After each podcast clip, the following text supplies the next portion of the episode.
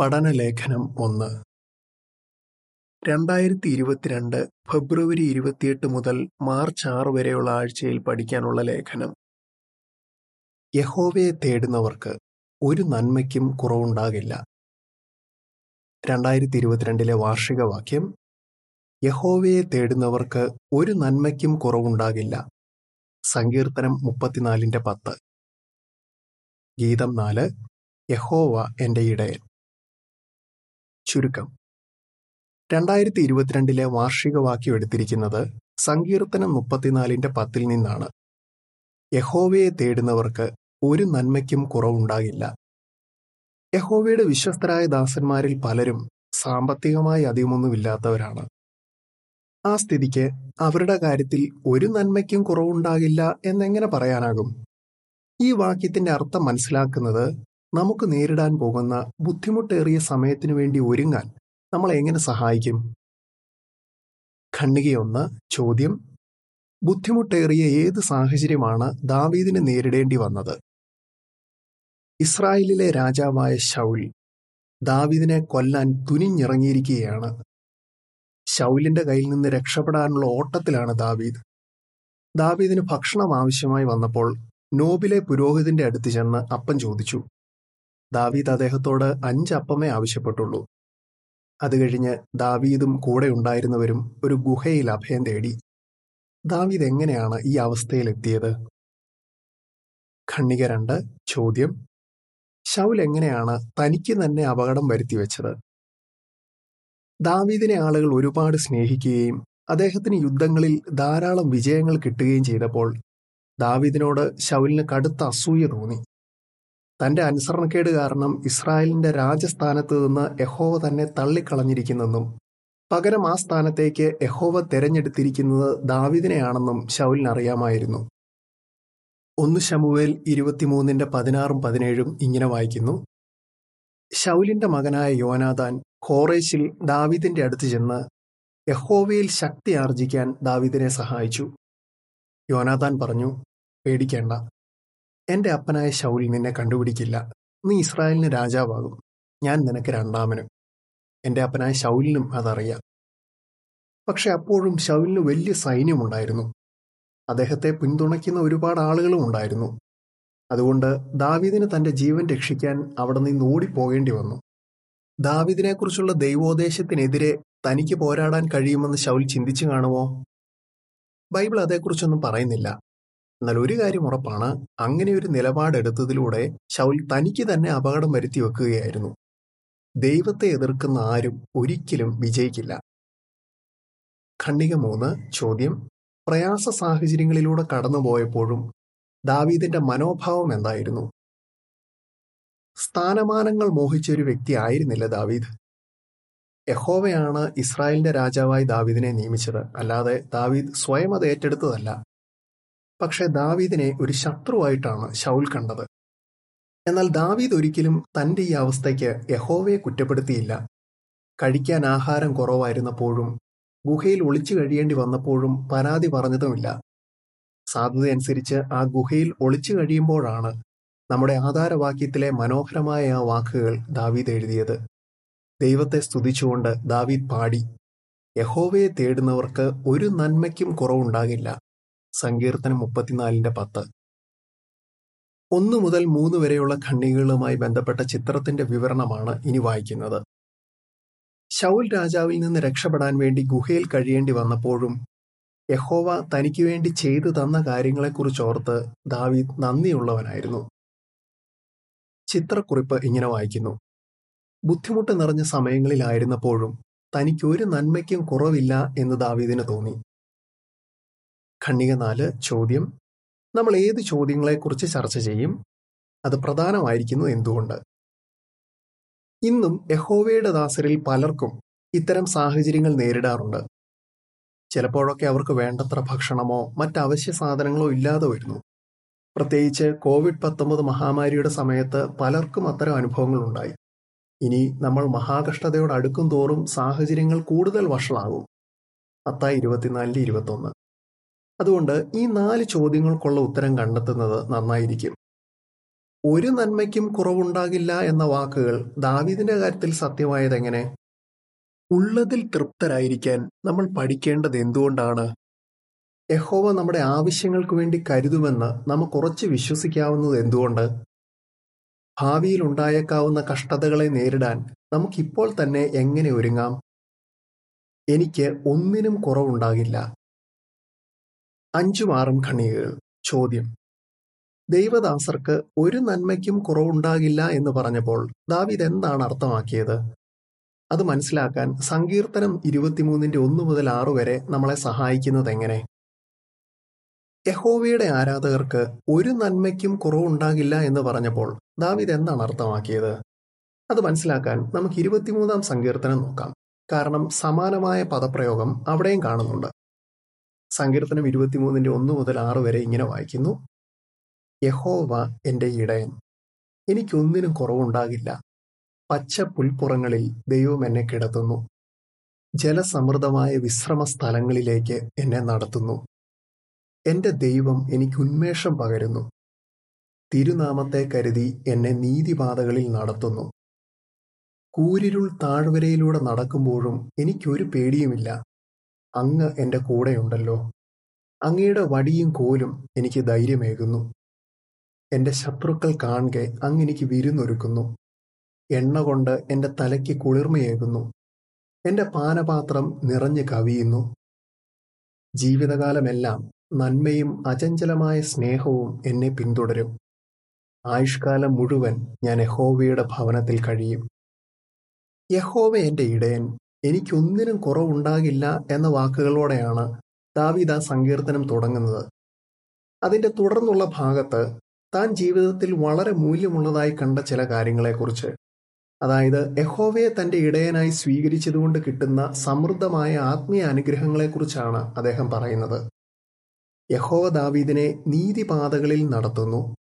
മാത്രമല്ല, ദാവീദിന്റെ ജീവിതത്തിലെല്ലാം നന്നായി പോകുമ്പോഴും അദ്ദേഹം കഷ്ടതയിലാകുമ്പോഴും വിശ്വസ്തമായി പിന്തുണയ്ക്കുകയും ചെയ്യുന്നു.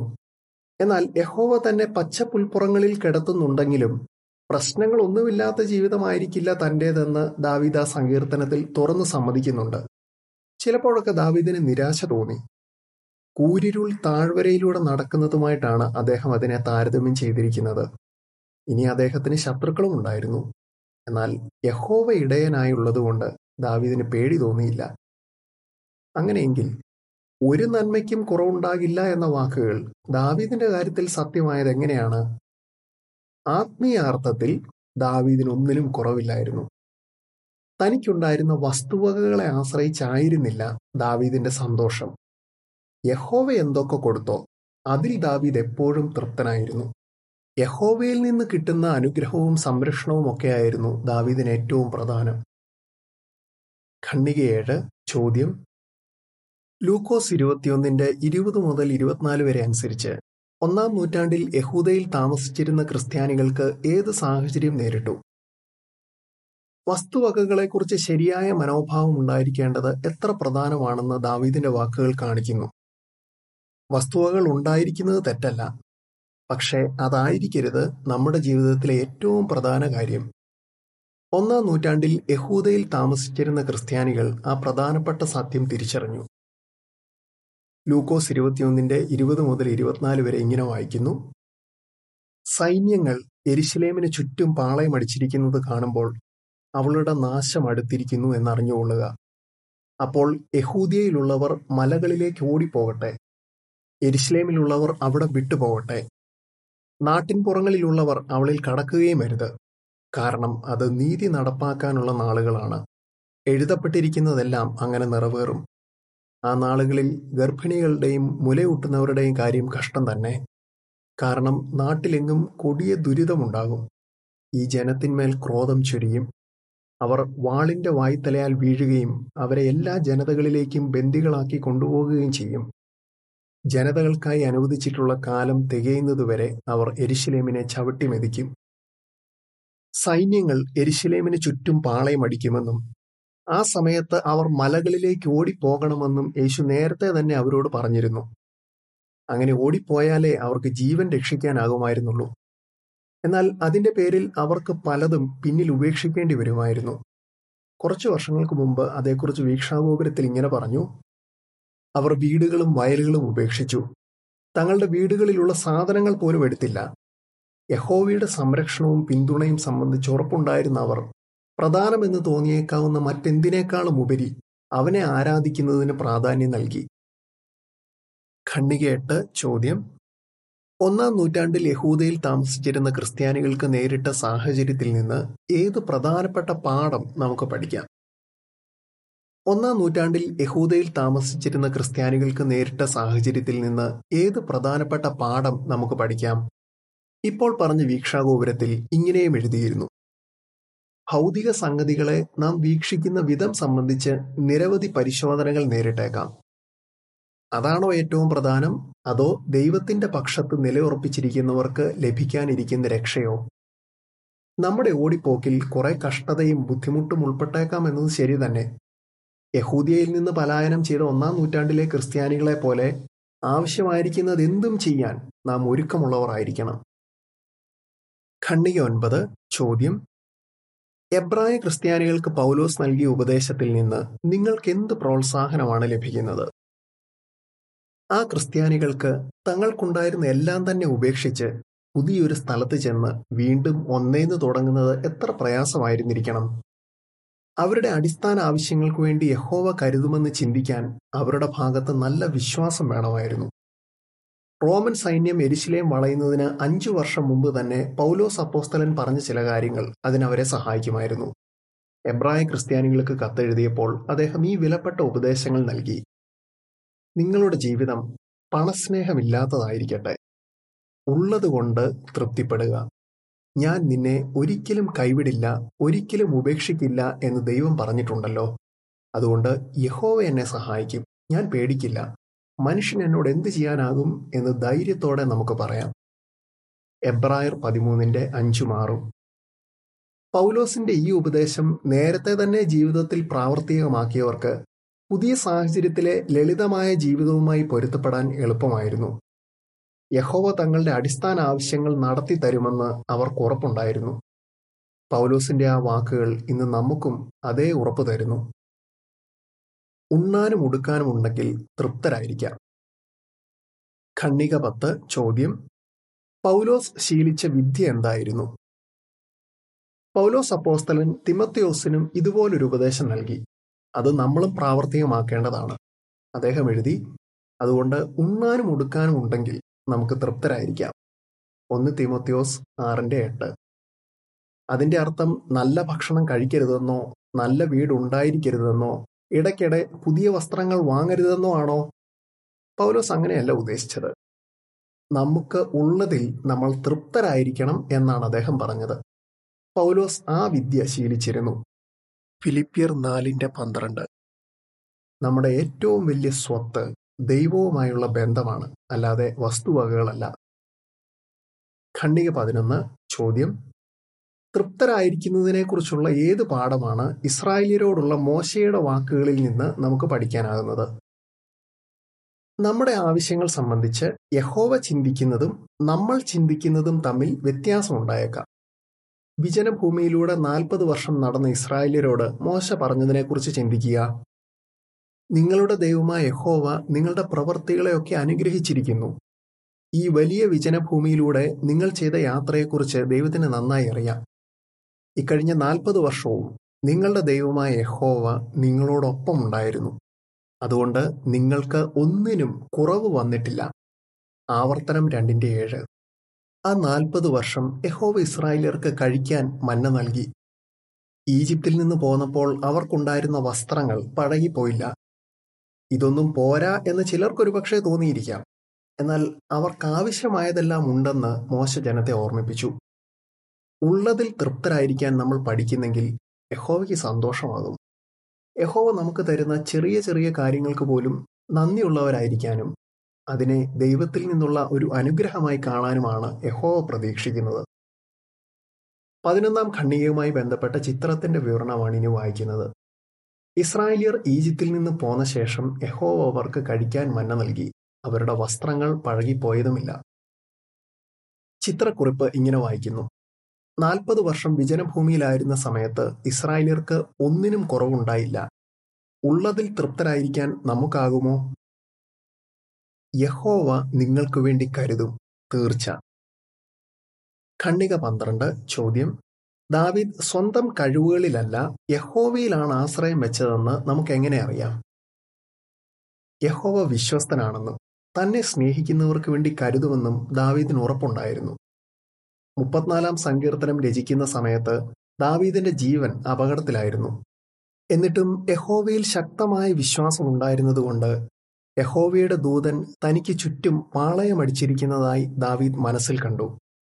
സങ്കീർത്തനം മുപ്പത്തിനാലിന്റെ ഏഴ്.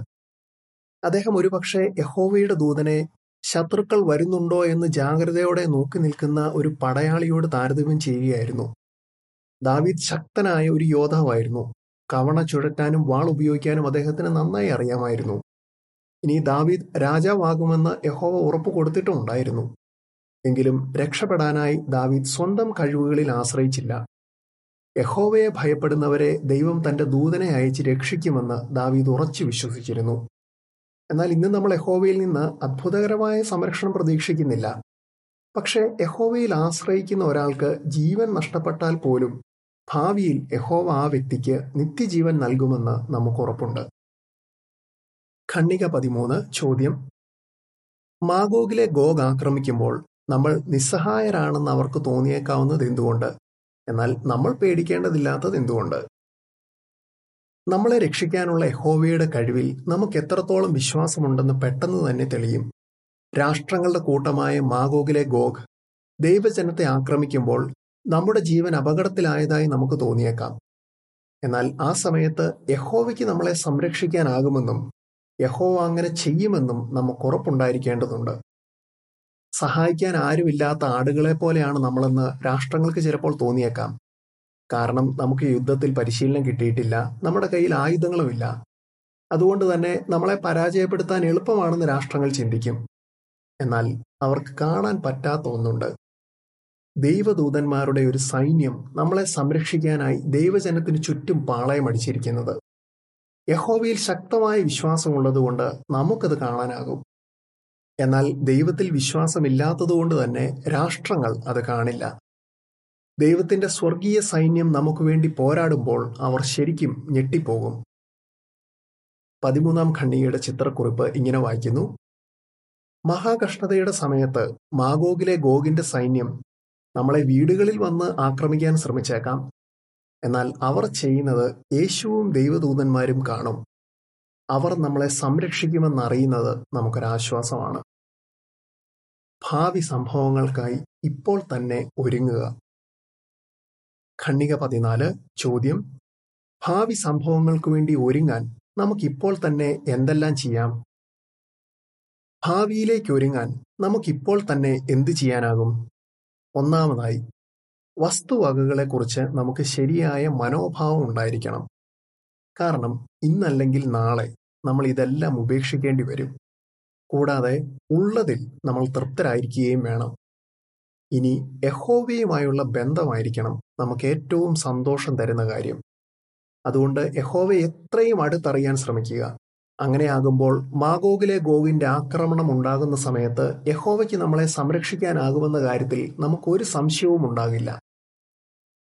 ഖണ്ഡിക പതിനഞ്ച്, ചോദ്യം: യഹോവ തന്നെ ഒരിക്കലും ഉപേക്ഷിക്കില്ലെന്ന് ഉറച്ചു വിശ്വസിക്കാൻ ദാവീദിനെ സഹായിച്ചത് എന്താണ്?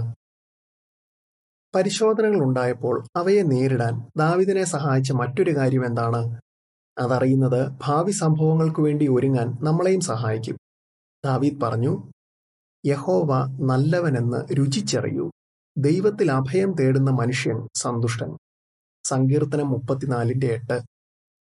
യഹോവ തന്നെ സഹായിക്കുമെന്ന കാര്യത്തിൽ ദാവീദിന് ഉറപ്പുണ്ടായിരുന്നതിന്റെ കാരണം ആ വാക്കുകളിൽ കാണാം. ദാവീദ് കൂടെ കൂടെ യഹോവയിൽ ആശ്രയിച്ചു. ഒരിക്കൽ പോലും യഹോവ അദ്ദേഹത്തെ നിരാശപ്പെടുത്തിയില്ല. ദാവീദിന് ഫെലിസ്ത്യ മല്ലനായ ഗൊലിയാത്തിനെ നേരിടേണ്ടി വന്ന സാഹചര്യം നോക്കാം.